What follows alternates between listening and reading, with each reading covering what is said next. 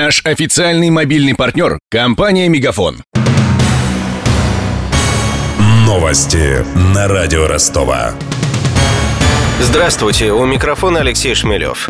До сих пор в больнице жертва леопарда в Таганроге. Инцидент с нападением хищника произошел сегодня утром в частном питомнике в Центральном парке. Сотрудница забыла закрыть дверь в вольер. Когда вернулась, чтобы накормить животное, леопард атаковал женщину.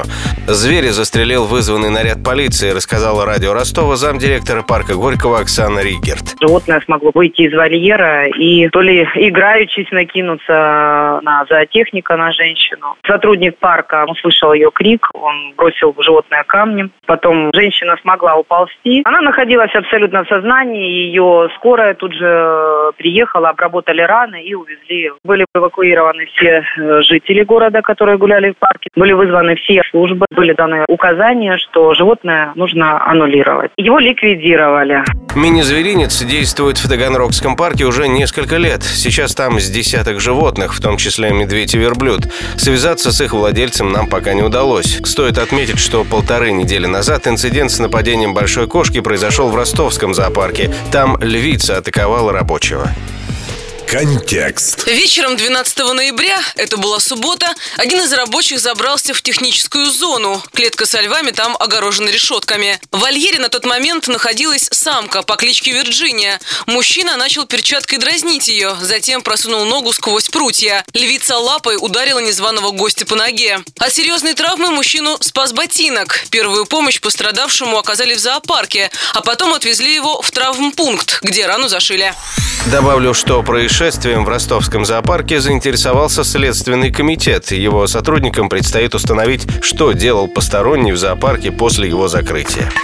Крупные западные компании, в том числе IKEA и Leroy Merlin, поверили в будущий экономический подъем в России и начали инвестировать в страну. Как пишет агентство Bloomberg, оптимизм предпринимателей подогревает избрание Дональда Трампа президентом США, который выступает за нормализацию отношений с Москвой.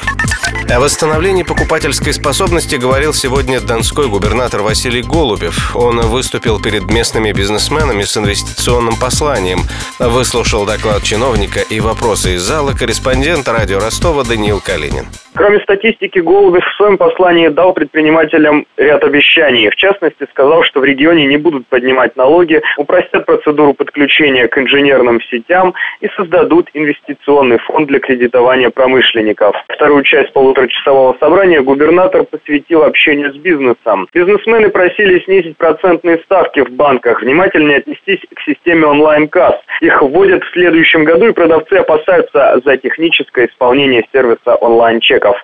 Также поступило предложение ввести субсидии для желающих работать под брендом «Сделано на Дону». Губернатор обещал подумать над этим вопросом. В конце отмечу, что в связи с экономическим кризисом покупательская способность населения за два года снизилась на 10%. По прогнозам, которые озвучил Василий Голубев, падение прекратится в этом году, а в 2017 и вовсе ожидается рост этого показателя. А тем временем финансовый университет при правительстве России опубликовал рейтинг качества жизни в крупных городах.